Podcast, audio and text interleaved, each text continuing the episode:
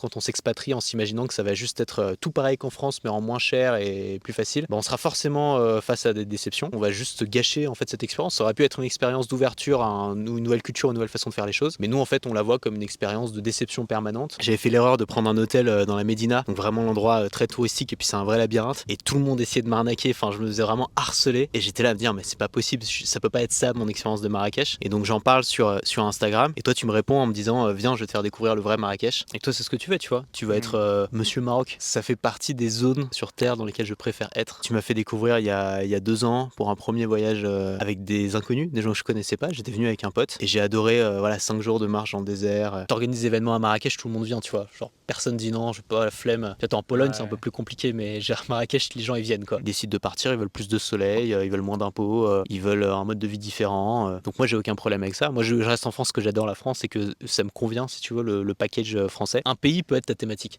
Après, faut quand même choisir, faut qu'il y ait une demande, tu vois. Genre entreprendre et vivre au Guatemala, je sais pas si y a une demande suffisamment importante pour créer une chaîne YouTube dessus. Je pense qu'il y a un truc qui est important quand tu t'expatries, c'est de venir avec une grande ouverture d'esprit et surtout pas de venir avec tes préjugés de français. Nous, on est ultra snob euh, quand même euh, en tant que français, je trouve quand on enfin quand il y a un groupe quand tu voyages avec des français ou qu'il y a des français qui sont pas loin, quand il y a quelqu'un qui râle, c'est toujours eux quoi. Salut Antoine, bienvenue sur Entreprendre et vivre au Maroc. Salut Stéphane, merci beaucoup. Et on rigolait de ça il y a quelques jours que c'est mon quatrième projet et que tu es intervenu sur mes quatre projets. Donc, euh, Quel honneur. Bienvenue ici. Merci. Je te suis depuis 2016. Ça fait 8 ans déjà, à l'époque où tu étais parti au Sri Lanka. Et l'idée de cette interview, c'est un, peu de te faire connaître à mon audience d'entreprendre et vivre au Maroc. Et de retracer un petit peu les, certaines étapes de ta vie. Cette époque-là, il y a 8 ans, tu faisais des longs voyages, tes premiers grands voyages. C'est quoi les souvenirs que tu, tu, te rappelles de cette époque Ouais, c'était une époque super excitante parce que je commençais, parce que je commençais tout juste à gagner ma vie sur Internet. J'étais en train de réaliser en fait mon rêve d'adolescent, qui était d'être libre, d'être indépendant financièrement. En même temps, j'étais tout seul à l'autre bout du monde, au Sri Lanka, avec ma petite caméra à faire des vlogs et à partager tout ça sur YouTube au jour le jour. Et donc j'en ai un souvenir très cher, quoi. C'est un moment vraiment de nostalgie pour moi euh, quand j'y repense. C'était euh, c'était une sorte de voyage initiatique. On remonte maintenant 4 ans, il y a 4 ans. On s'est rencontrés à Marrakech. Tu venais pour faire un petit défi vidéo. À cette époque-là, on se connaissait pas encore. Non. J'étais pas encore rentré dans, ton, dans un de tes cercles. c'est quoi les astuces, les conseils que tu pourrais donner justement pour rencontrer une personne qui est connue ou qui n'est pas dans ton réseau, les manières de l'approcher? Et qu'est-ce que tu penses de cette, technique d'avoir justement une chaîne YouTube, d'être un créateur? Est-ce que c'est plus facile Ça aide beaucoup parce que quand tu es créateur, ça te fait toujours plaisir de rencontrer d'autres créateurs intéressants. Mais parfois, tu as des gens qui te contactent, tu sais pas ce qu'ils te veulent, tu sais pas à quoi ils ressemblent, tu sais pas quel est leur travail. Et je trouve que la pire manière de contacter euh, une personne connue, c'est de lui dire j'ai un super projet à te proposer, appelle-moi et on en parle. Jamais je réponds à ça parce que je sais pas ce qu'il me veut, je sais pas quel est le projet, souvent j'ai l'impression qu'il a un truc à me vendre. La meilleure manière, c'est euh, un gars qui a l'air cool, euh, qui fait des vidéos aussi, et qui me dit euh, tiens bah, c'est ce que tu as fait je crois. Tiens j'ai vu que tu étais à Marrakech si ça te dit on peut aller boire un verre je vais te faire visiter les coins sympas et tout. Quand tu es en voyage notamment tout seul tu es un peu voilà es un petit peu seul tu es ouvert aux rencontres tu as envie de as envie de découvrir aussi l'endroit dans lequel tu es et donc c'est souvent les meilleurs moments les moments voilà où tu as le plus envie en fait de rencontrer des gens de ton audience. Et en plus à ce moment-là moi j'étais j'avais fait l'erreur de prendre un hôtel euh, dans la Médina, donc vraiment l'endroit euh, très touristique et puis c'est un vrai labyrinthe. Et tout le monde essayait de m'arnaquer, enfin je me faisais vraiment harceler et j'étais là à me dire mais c'est pas possible, ça peut pas être ça mon expérience de Marrakech. Et donc j'en parle sur, euh, sur Instagram et toi tu me réponds en me disant viens je vais te faire découvrir le vrai Marrakech. Et c'est comme ça que voilà, c'est comme ça qu'on s'est rencontrés. Le format interview pour toi, est-ce que c'est un de tes formats préférés? Comment tu te sens en interview et toi-même en faisant des interviews Faire des interviews, c'est génial parce que ça te permet de rencontrer des gens. Ça te permet de rencontrer les gens qui t'inspirent, les gens euh, desquels tu as envie d'apprendre des choses. Euh, moi, sur ma chaîne YouTube, je fais une interview toutes les semaines, euh, souvent avec des petits créateurs qui sont lancés il n'y a pas longtemps, qui ont des résultats. en fait, j'apprends énormément à leur contact. Ça me permet aussi de faire du contenu intéressant pour mon audience. C'est très pédagogique parce que tu vois, c'est du témoignage, c'est de l'histoire, c'est du vécu. Et donc les gens, ils peuvent s'identifier à ça. Et c'est très concret, c'est des histoires. Quoi. Ensuite, répondre à des interviews, bah, ça, dépend lesquelles. Mais généralement, ça me fait plaisir. Euh, surtout quand c'est euh, dans un cadre comme ça, tu vois, au milieu du désert. Et ouais, ça dépend, tu vois. Euh, parfois, il euh, y a des gens qui arrivent avec des questions vraiment, euh, je les ai pas vus venir et donc ça me surprend. Et... Mais bon, la plupart du temps, ce qui est cool avec ce milieu un peu voilà, de créateurs, c'est que c'est pas des interviews pièges, quoi. Le but, c'est pas de te faire dire des, trucs, des choses que t'as pas envie de dire. C'est plus des interviews partage de connaissances. Le but, c'est d'apprendre des choses. Et moi, je suis dans cette démarche-là aussi, quoi. Donc j'aime bien ça. J'ai oublié de préciser qu'on est dans le désert de Mohamed Rizlan, dans le Sahara marocain. Comment tu trouves cet endroit? Ça fait partie des zones euh, sur Terre dans lesquelles je préfère être. tu m'as fait découvrir il y, a, deux ans pour un premier voyage avec des inconnus, des gens que je connaissais pas. J'étais venu avec un pote et j'ai adoré voilà cinq jours de marche le désert on dort euh, sous les étoiles. L'équipe de guides qui nous accompagne euh, avec les dromadaires, on mange super bien. Enfin, c'est hyper luxueux parce qu'on n'a rien, on a aucune corvée à faire. Quoi. Juste, on se déplace, ils portent les sacs et tout, les dromadaires. Et je me suis dit, j'adore cet endroit. J'aimerais trop euh, pouvoir revenir avec des, voilà, avec des gens qui me suivent, avec des clients à moi, avec des partenaires et tout. Et je pense que souvent les gens qui viennent quand tu repartes sont pas tout à fait les mêmes, quoi. Et c'est, tu vois, tu t'appelles ton, ton entreprise de voyage Maroc en conscience, je pense que c'est vraiment le truc qui ressort le plus, c'est que comme tu es complètement déconnecté, tu peux pas faire autre chose qu'en fait être dans l'instant présent avec les autres. Et donc c'est vraiment un voyage où tu es, euh, voilà, es complètement connecté à tes sensations, tes émotions. Et c'est presque thérapeutique. Quoi. À chaque fois que je rentre, je me sens super bien. Puis cure de soleil et tout, cure de sport. Donc euh, ouais, super formule. À la bonne période de l'année aussi. Exactement, tu vois. Au moment où tu commences à déprimer un petit peu parce que l'automne se fait long, hop, euh, mois de novembre, petit shot euh, de, plein soleil pendant une semaine, ça fait un bien fou. On va encore en parler. Je voulais aussi avoir ton avis sur le fait d'avoir euh, un seul média, par exemple, de faire que du YouTube, que de l'email, que du podcast, comme tu as expérimenté à, certains moments de, ta carrière, à faire au feeling. En ce moment, j'ai envie de faire ça, je fais ça. Mm. Est-ce qu'il y a une approche qui est meilleure que l'autre ou comment tu vois les choses, comme tu as testé les deux? Bah, Il y a plusieurs choses, tu vois. Il y a qu'est-ce qui marche en ce moment? Où sont les gens? Où est mon audience? Donc il y a l'approche vraiment stratégique de se dire je vais essayer d'aller chercher mon audience là où elle est. Et il peut avoir des bénéfices à faire ça, tu vois. L'année dernière, je me suis mis à fond sur le format short, notamment sur Instagram avec les Reels. Il y avait un appel d'air, ça a cartonné, ça a bien marché. Mais il y a toujours un moment où, euh, quand on fait pas le format qu'on aime faire ou qu'on aime consommer, où on sent une sorte de vide, on a l'impression d'être un peu devenu une machine. Et à ce moment-là, c'est bien de se reconnecter. Moi, j'aime bien régulièrement me reconnecter à ce que je faisais à mes débuts. Le plaisir intrinsèque, en fait, que je trouvais dans la création de contenu. Et c'est facile quand tu es entrepreneur et que tu as des produits à vendre et que tu as un business à faire tourner de t'éloigner petit à petit des motivations premières qui t'ont fait faire ça. Et moi, mes, mes motivations premières, c'était pas de faire tourner le plus gros business possible. Mes motivations premières, c'était euh, j'ai des trucs à dire, j'aime partager des idées, j'ai envie de le faire et de voir ce qui se passe. Et donc euh, régulièrement, je me reconnecte à ça. Aujourd'hui, ma plateforme de cœur, ça reste YouTube parce qu'il y a une grosse liberté quand même euh, dessus. On peut faire un peu ce qu'on veut. On peut faire du format long, on peut faire du format plus court. On peut expliquer des trucs, on peut faire des interviews. C'est des contenus qui vont souvent rester aussi sur la durée. Beaucoup plus que Instagram, par exemple. Au bout d'une semaine, bon, bah, le contenu, il a, fini sa durée de vie. Et donc, moi, ce que j'ai envie aujourd'hui, c'est de créer vraiment une bibliothèque de contenu sur YouTube dans ma thématique, d'aider les gens à à vivre de leur contenu, c'est ça ma thématique. Et donc, euh, peu importe leur problématique, je veux que quand ils cherchent une solution sur YouTube ou sur Google, il y a un moment, il y a ma tronche qui pop quelque part, tu vois. Et qui disent Ah, c'est bon, c'est ce, ce bon vieux Antoine BM qui est toujours là depuis 10 ans à nous partager ses conseils. Et qu'ils aient cette sorte de familiarité avec moi, tu vois. Même s'ils sont pas clients pendant tout le temps, c'est pas grave, tu vois. Ils reviennent, ils repartent.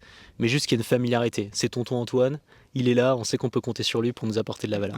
C'est vrai qu'on oublie parfois que YouTube, c'est le deuxième moteur de recherche utilisé. Et on peut l'utiliser avec le SEO pour faire grandir un business.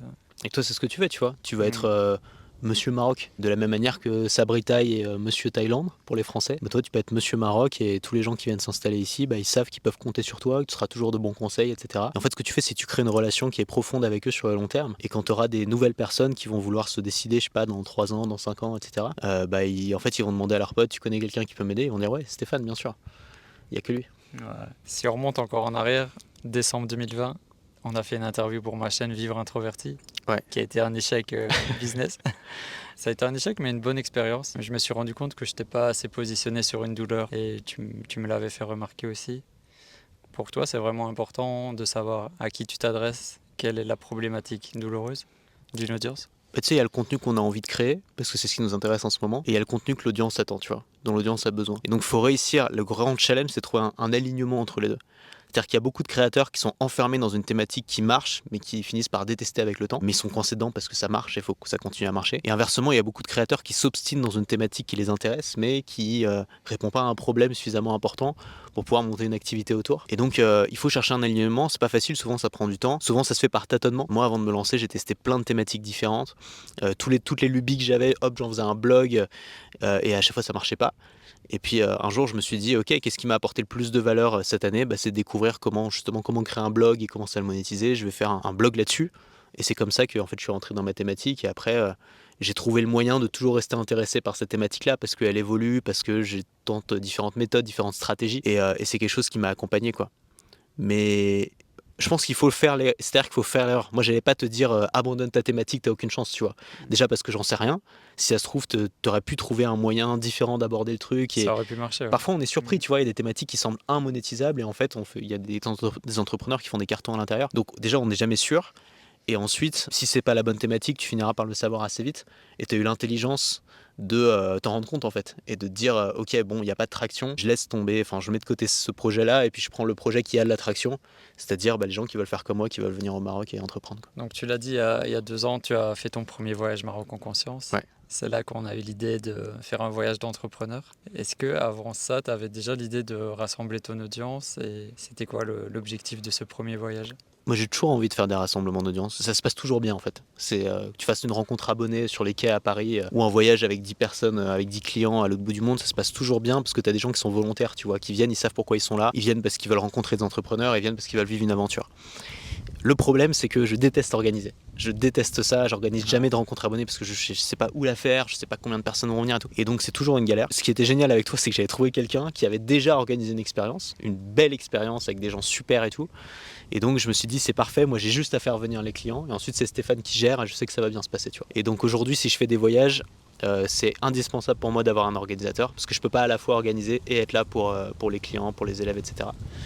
Et c'est pour ça que ce voyage était parfait. Il y a aussi un truc de j'ai envie de sortir les entrepreneurs de leur quotidien. Quoi. Et, euh, paradoxalement, tu vois, on bosse tous sur Internet, donc on est ultra connecté. Euh, et, en fait, le fait de se déconnecter complètement, de même pas avoir de réseau, donc pas avoir de possibilité de checker ses mails, checker ses ventes et tout, c'est ce qui permet souvent d'avoir des profonds déclics. Et à chaque fois qu'on fait ça, moi je reviens toujours avec des grandes idées de voilà ce que j'ai envie de changer dans mon business.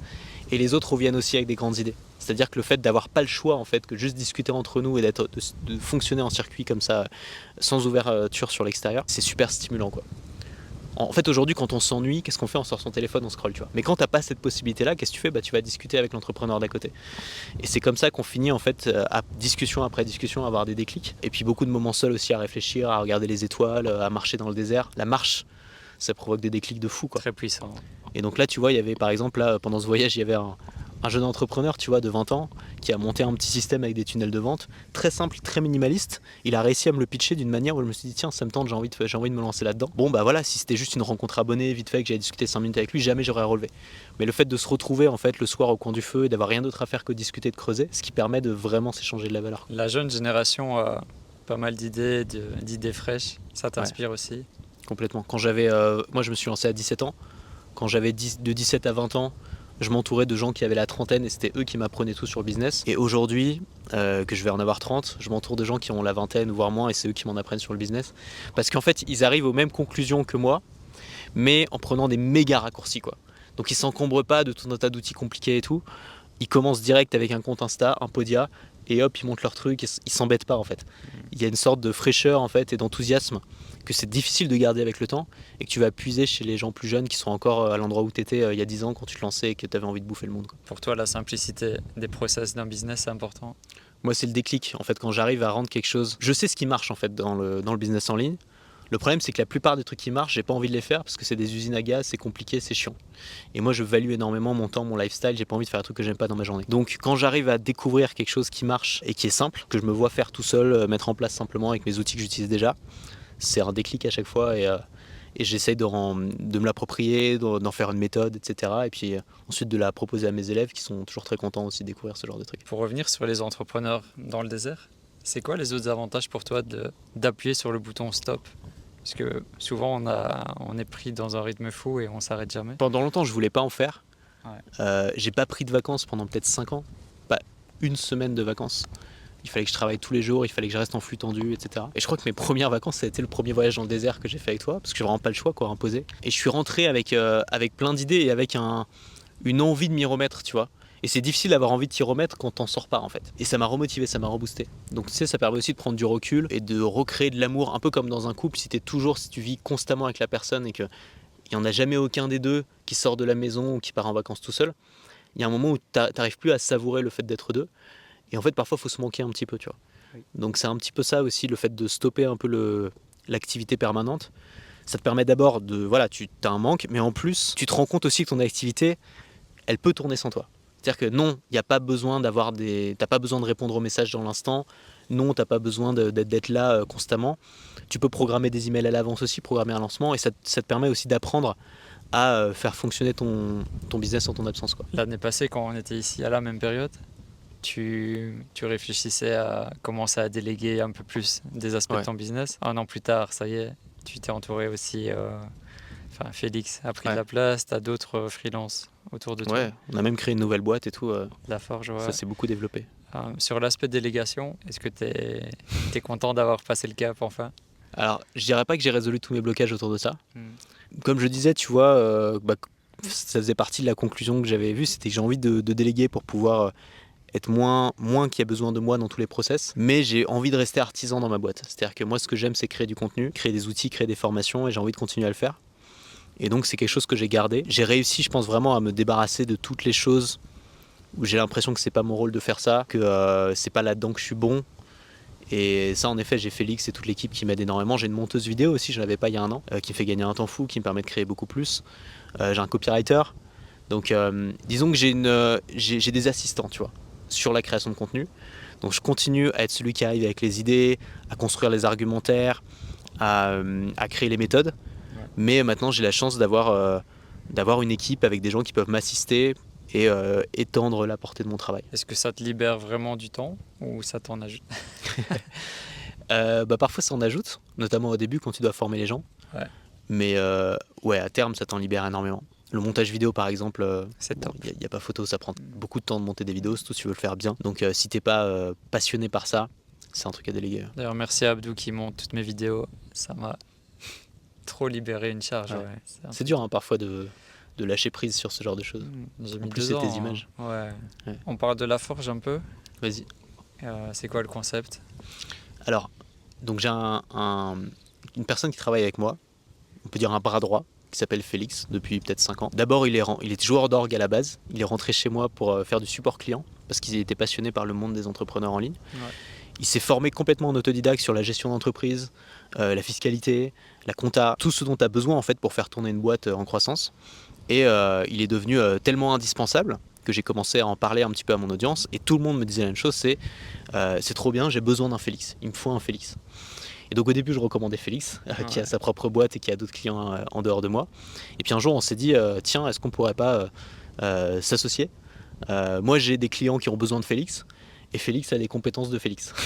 Et donc euh, on, a, on créé cette boîte qui s'appelle La Forge, dans laquelle euh, bah, on accompagne des entrepreneurs, on veut créer une sorte de famille un peu pour les entrepreneurs. Donc c'est pas seulement du service, il y a Félix qui est là, qui les aide, qui gère leur boîte, qui gère tout leur administratif, leur support client, enfin toutes les tâches un peu rébarbatives et, complexes. Et puis on est là aussi euh, pour eux, on fait un mastermind, donc tous les mois on se retrouve, on discute, on organise des voyages, là ils sont venus, ils sont venus avec nous.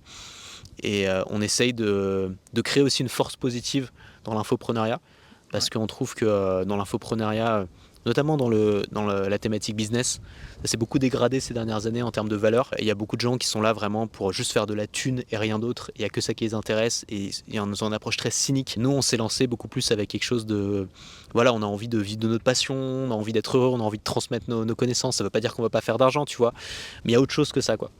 Et en fait, on, veut, soutenir les entrepreneurs qui pensent comme nous. On veut soutenir euh, les, euh, les, infopreneurs qui sont vraiment intéressés par leur thématique, qui ont vraiment envie d'aider leurs clients, qui ne sont pas là pour faire un casse et disparaître dans la nature, qui ont vraiment envie d'être là sur le long terme. Et on s'est dit, il faut qu'on crée une force, une force positive pour cet entrepreneuriat-là, celui qui nous a drivé au début et celui qu'on soutient.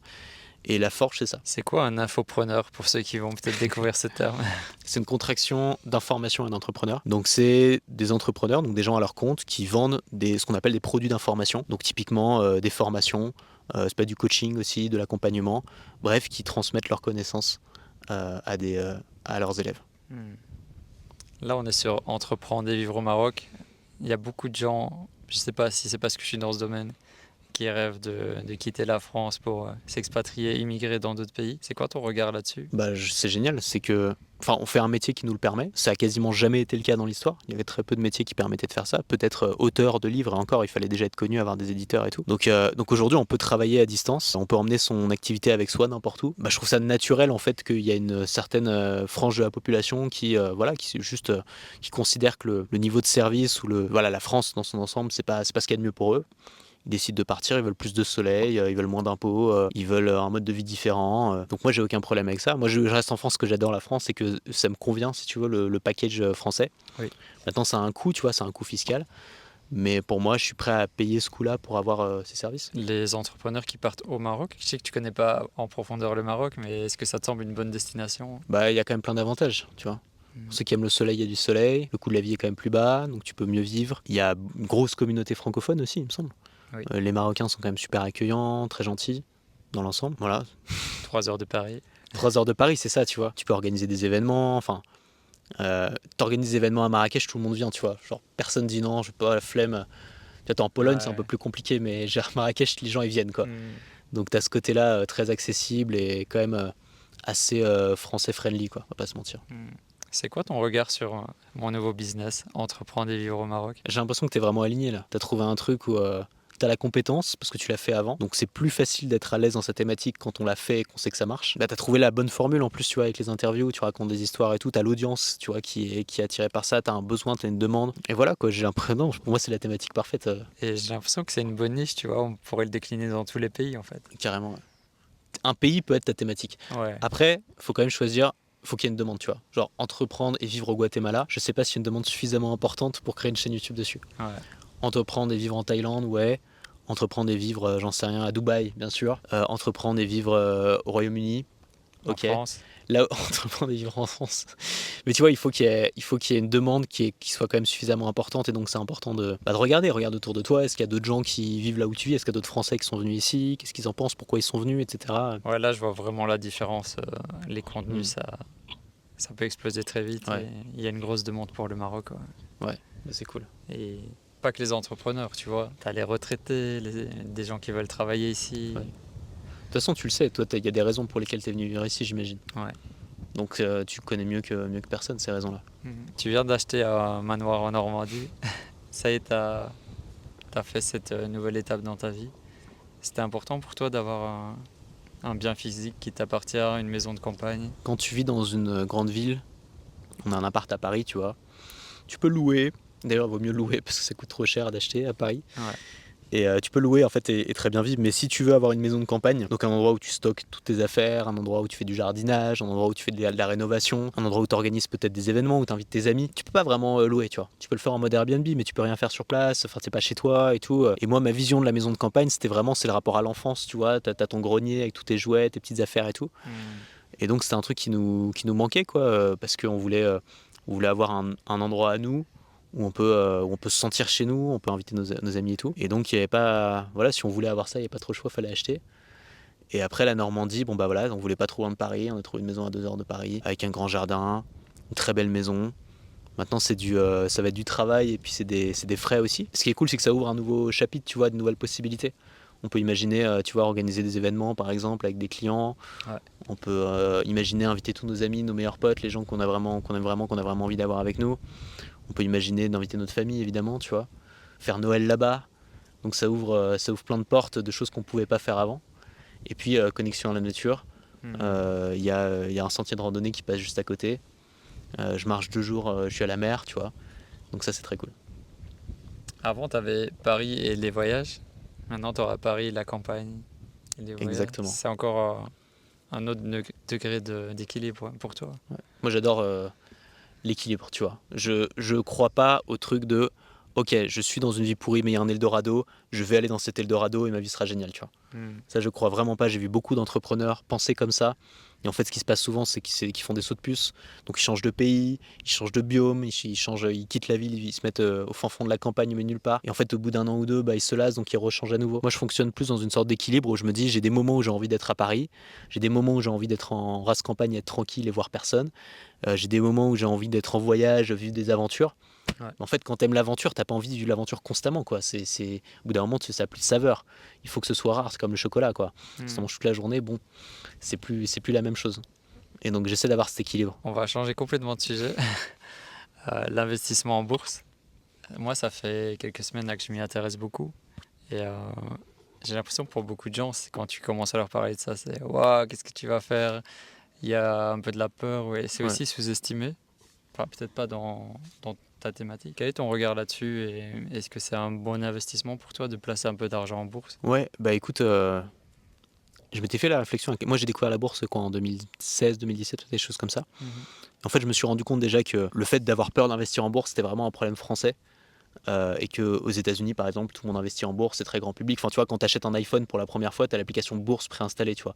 Les Français se sont dit, mais qu'est-ce que c'est que ce truc euh mais En fait, c'est tellement courant aux États-Unis d'investir en bourse que c'est tout à fait normal. Et en fait, si tu regardes, les États investissent en bourse, les entreprises investissent leur trésorerie en bourse, qui d'autres les banques investissent en bourse. Oui. Et donc tu dis pourquoi est-ce que le grand public n'aurait pas accès à ça? Parce qu'ils ne sont pas éduqués là-dessus et qu'on leur a fait croire que la bourse était dangereux et qu'on a mélangé aussi beaucoup bourse et trading, ce qui n'a absolument rien à voir. Tu vois, tu peux investir long terme en bourse sans essayer de faire de l'argent à court terme. Ça. Et globalement, c'est pas un investissement qui est si risqué que ça. Enfin, ça dépend évidemment dans quoi tu investis. Mais tu as des indices voilà, qui sur 70 ans euh, sont, sont, hausse, euh, sont en hausse constante, même s'il y a des baisses à certains moments. Et euh, tu vois, on a aussi ce, mythe de l'immobilier euh, comme étant le placement parfait, etc. Alors qu'il y a quand même plein de problèmes avec l'immobilier, notamment les gens qui font du locatif et tout. Enfin, tu vois, parfois tu peux pas virer ton locataire qui paye plus, parfois tu as des travaux. Tu, dois... enfin, tu vois, si tu investis as des actions Apple, jamais Tim Cook va t'appeler en disant faut venir réparer les toilettes. Quoi. Et donc, moi, c'est ça qui m'attirait c'était de me dire l'immobilier, j'y connais rien, je sais rien faire de mes dix doigts, je sais pas planter un clou, je vais pas commencer à investir dans des domaines que je maîtrise pas. Par contre, les entreprises, je connais mieux. Tu vois, j'ai mon entreprise, euh, je suis, il y a des entreprises qui m'intéressent, que je suis, je sais à peu près comment elles sont gérées, je sais à peu près pourquoi ça marche, etc. Et donc, j'investis déjà dans quelque chose que je connais et en plus euh, je mets de l'argent dans des projets auxquels je crois, tu vois. Et ça c'est enthousiasmant aussi. Je mets pas ça juste dans un machin qui bouge pas, mais euh, dans des entreprises auxquelles je crois, avec des produits que j'utilise, tu vois, au quotidien, euh, qui me sont utiles, qui m'apportent de la valeur. Ça me fait presque plaisir en fait de, de me dire bon bah je suis pas seulement client et je dépense pas seulement mon argent, mais je, gagne aussi, je capte aussi une partie de, cette valeur. Et donc ouais, la bourse c'est un moyen d'investir pour les gens, je pense, qui se sentent pas à l'aise dans l'immobilier. Et puis tu peux commencer avec un avec quoi? Avec, avec 50 ou 100 euros, tu peux commencer à investir sans mmh. problème. Quoi. Après, faire gaffe à que ça ne devienne pas une drogue et que tu commences pas à vouloir faire des trades tout le, tout le temps. La psychologie joue beaucoup. Moi, j'ai la chance, c'est que j'en ai rien à foutre, tu vois. Si mm. demain, il y a tout qui, qui s'écroule, je vais rien vendre et je vais rien faire. Parce que euh, ça me, enfin, voilà, je suis pas, j'ai pas cette sensibilité-là et j'ai pas peur de perdre de l'argent. Donc du coup, j'investis comme un papa. Euh, j'ai euh, les mêmes actions depuis des années. j'ai un peu d'ETF, j'ai un peu de, j'ai plusieurs trucs et juste j'ajoute de l'argent quand j'en ai et puis j'y touche pas. Ta vision c'est 10 ans, 20 ans, le très long C'est la retraite, ouais, c'est la retraite. Bah, hein. c'est la retraite. Après, entre-temps, tu peux avoir un projet. Euh, genre là, j'ai dû vendre une partie de mes actions pour acheter la maison, par exemple. Donc entre-temps, évidemment, tu peux avoir un projet qui change tes plans. Il faut juste espérer qu'il n'intervient pas au milieu d'une grosse crise, sinon, euh, voilà, sinon tu perds. Mais euh, non, le but, c'est vraiment la retraite. c'est de c'est d'avoir la sécurité de savoir que si un jour tu n'as plus de revenus qui viennent de ton travail, tu peux avoir des revenus qui viennent de ton capital. On revient sur YouTube et toi une histoire d'amour de 8 ans ou plus même encore. Ouais, 10 ah ans, euh, au moins 10 ans. Ouais. C'est ton média préféré? Comment tu te sens dessus? C'est vrai qu'aujourd'hui, je... c'est la seule plateforme sur laquelle je consomme vraiment du contenu sur internet. il y a aussi dans mes emails, quoi, mais les newsletters, mais c'est tout. Euh, je vais plus trop sur les réseaux sociaux et tout. Euh, et j'ai jamais accroché à TikTok et tout parce que vraiment tu sens que ça t'absorbe le cerveau et que en fait, je supporte plus maintenant d'avoir des contenus qui s'imposent à moi par un, jeu psychologique de euh, ok, on va faire une accroche et ensuite tu vas pas pouvoir quitter le truc parce qu'on va, te hooker quoi. Ça me saoule. Moi, j'ai vraiment envie maintenant de choisir. Parfois, il y a des contenus sur YouTube, par exemple, j'ai envie de cliquer parce que le gars a fait un titre et une miniature vraiment qui a envie de cliquer, mais je sais que la vidéo va pas me plaire. C'est un truc un peu politique et tout et j'ai pas envie d'être là-dedans, tu vois. Et donc, je me dis non, non, je décide de pas cliquer. Euh, je, demande à YouTube de moins me recommander ce genre de truc et je clique sur une vidéo où je sais que ça va soit me mettre de bonne humeur, soit m'apporter de la valeur. Et donc j'ai encore ce choix-là, tu vois. Sur TikTok ou sur les Reels ou même YouTube Short, euh, tu l'as pas, tu l'as plus, tu vois. Et ça, je trouve ça. Non, moi j'ai encore envie d'avoir un peu de libre arbitre, quoi. YouTube, tu peux faire du contenu long, tu peux faire comme tu peux, tu peux te poser, faire une longue interview, tu peux te faire des vidéos d'une heure et demie comme tu fais sur ta chaîne et faire des vues avec ça et intéresser les gens, c'est bien. Tu peux faire des tutoriels, euh, des mini-formations que les gens vont voir pendant des années. Tu peux vraiment prendre le temps d'apporter de la valeur aux gens, créer un lien avec eux. YouTube est faire, tu vois. YouTube est faire avec les créateurs. C'est-à-dire que c'est rare de. Enfin, moi, j'ai une vieille chaîne YouTube, donc j'ai fait tous les trucs qu'il faut pas faire. Alors, moi, j'ai fait que des podcasts audio pendant genre un an sur ma chaîne YouTube, donc il y avait pas de vidéo. Enfin, c'était que des vidéos avec juste de l'audio, tu vois. Euh, ça aurait pu, YouTube aurait pu se dire, ok, ce créateur il est plus pertinent, c'est terminé, euh, il fera plus jamais de vues, tu vois. Et ben au bout d'un an, je me suis remis dessus, j'ai fait une vidéo et hop, ça a décollé parce que c'était une bonne vidéo, tu vois. Donc YouTube te laisse quand même la chance, il te laisse une chance en fait si tu fais un peu de la merde de revenir si tu, si tu refais des choses qui marchent quoi sur la plateforme. Et il y a le moteur de recherche et ça c'est cool aussi. Ouais, je suis amoureux de YouTube aussi. Après, on est dans un écosystème aussi sur YouTube où Enfin, il y a beaucoup de contenus que, que moi je supporte pas sur YouTube, mais juste mon algorithme est suffisamment éduqué pour savoir qu'il faut pas me les montrer quoi. Ouais, tu l'éduques. Mais parfois je vais sur la, tu sais, j'ouvre YouTube en navigation privée et je vois toutes les vidéos et je me dis mais c'est pas mon YouTube quoi. Ouais. C'est pas du tout mon YouTube. Tu le vois direct. C'est ça. Et euh, moi, mon YouTube, il me plaît parce que c'est des créateurs que, que j'aime et c'est ça qui est cool sur YouTube, c'est chacun un YouTube différent. Et en fait, il y a de la place pour beaucoup de petits créateurs aussi, tu vois. Il n'y a pas que les stars et ensuite personne d'autre, ça c'est pas vrai quoi. Il y a place pour beaucoup de petits créateurs et quand tu as un, un, business model qui n'est pas basé sur le nombre de vues, mais sur les produits que tu vends, en fait, avec 1000 ou 2000 vues par vidéo, tu peux très bien gagner ta vie. Hmm. Et, et, ça, beaucoup de gens ne le savent pas, tu vois, mais quand tu le découvres, euh, bah, tu te rends compte que c'est pas du tout inutile d'avoir une chaîne YouTube, même si tu fais 1000 ou 2000 vues par vidéo, quoi, au contraire. Là, 2024, je vais sortir la formation euh, pour les entrepreneurs. Oui, enfin. Donc pour s'installer au Maroc. Euh, pour toi, tu m'encourages à, à, y aller sur ce format-là Bah ouais, la formation en ligne, c'est un produit magique. Euh, tu, tu, peux mettre toutes tes connaissances dans un programme, ensuite tu peux le, le, vendre à autant, enfin, un nombre de personnes illimité. Il y a plein de clones de toi qui travaillent pour toi euh, et, qui, euh, et qui transmettent tes connaissances en même temps à plein de gens différents. C'est magique. Hmm. Et c'est un bon, un bon moyen de gagner aussi de l'argent et faire grandir ton business. Ouais, ouais c'est clair. Mais toi, en plus, c'est complètement cohérent avec ta chaîne. Les gens, ils viennent pour ça. Ils ont un problème qui est spécifique, que tu as parfaitement identifié. Euh, tu sors la formation complète, euh, c'est sûr qu'ils vont l'acheter. Là, tu viens de ressusciter ton groupe Facebook. Donc, oui. Facebook n'est pas mort. Bah, on va voir. je suis un peu désespéré parce que j'ai envie d'avoir une communauté en ligne. Ouais. C'est vraiment important pour moi. Je sais pas où la faire. Et tu vois, il y a 5 ans, bon, c'était Facebook, ça marchait encore, il y avait encore beaucoup de monde et tout dessus. Moi, j'ai quand même le sentiment que Facebook est en déclin et moi, j'y vais plus, par exemple, en tant que consommateur. Mais euh, le fait est que si tu regardes les chiffres, il y a encore une grosse. Ça reste le réseau social numéro 1.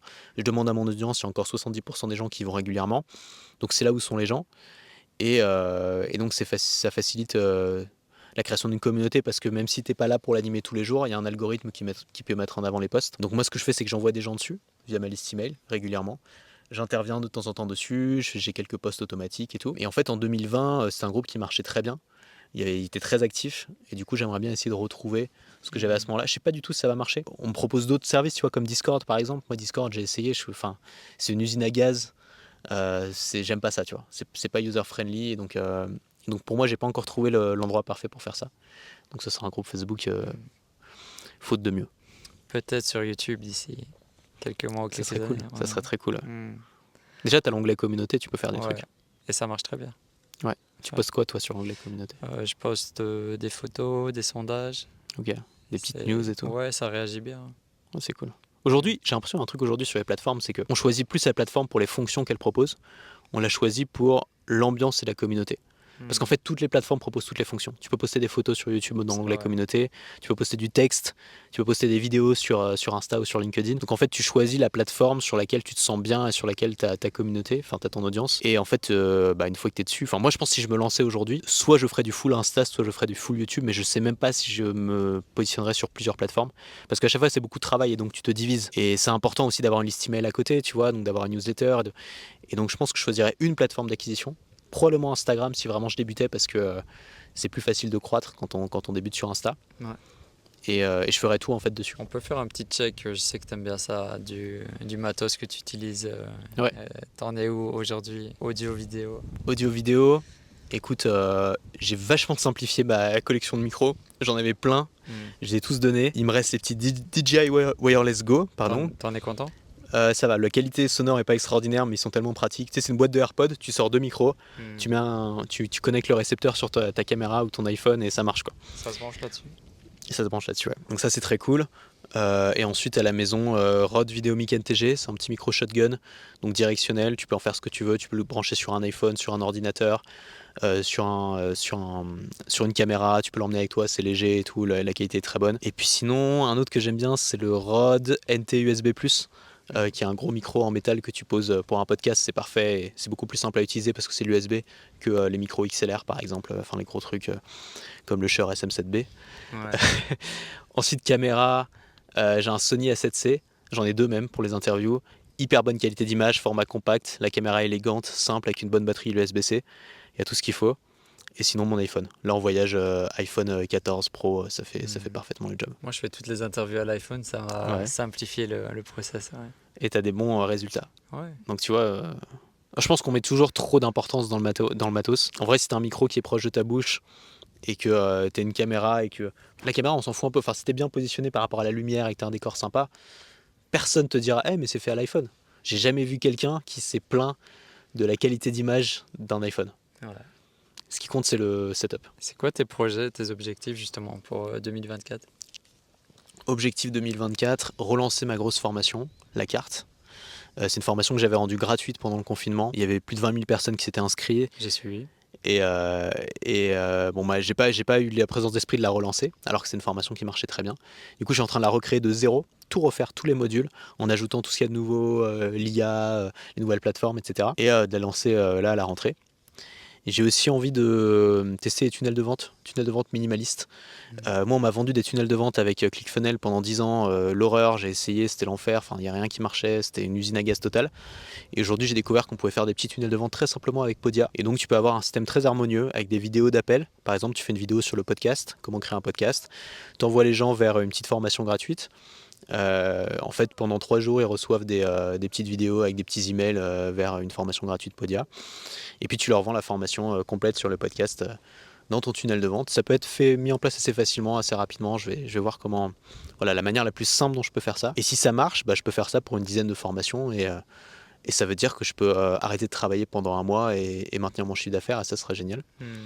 Tu peux aussi faire des pubs évidemment pour faire entrer du monde. Donc on va tester ça, on va voir si ça marche. Ça marche, j'en ferai probablement une formation. Au niveau voyage? Niveau voyage, je vais me calmer euh, parce, que, euh, parce que maison de campagne, parce que euh, voilà, il y a, y a, déjà de quoi faire. Il y a aussi problématique de coût, c'est que la maison de campagne ça coûte cher.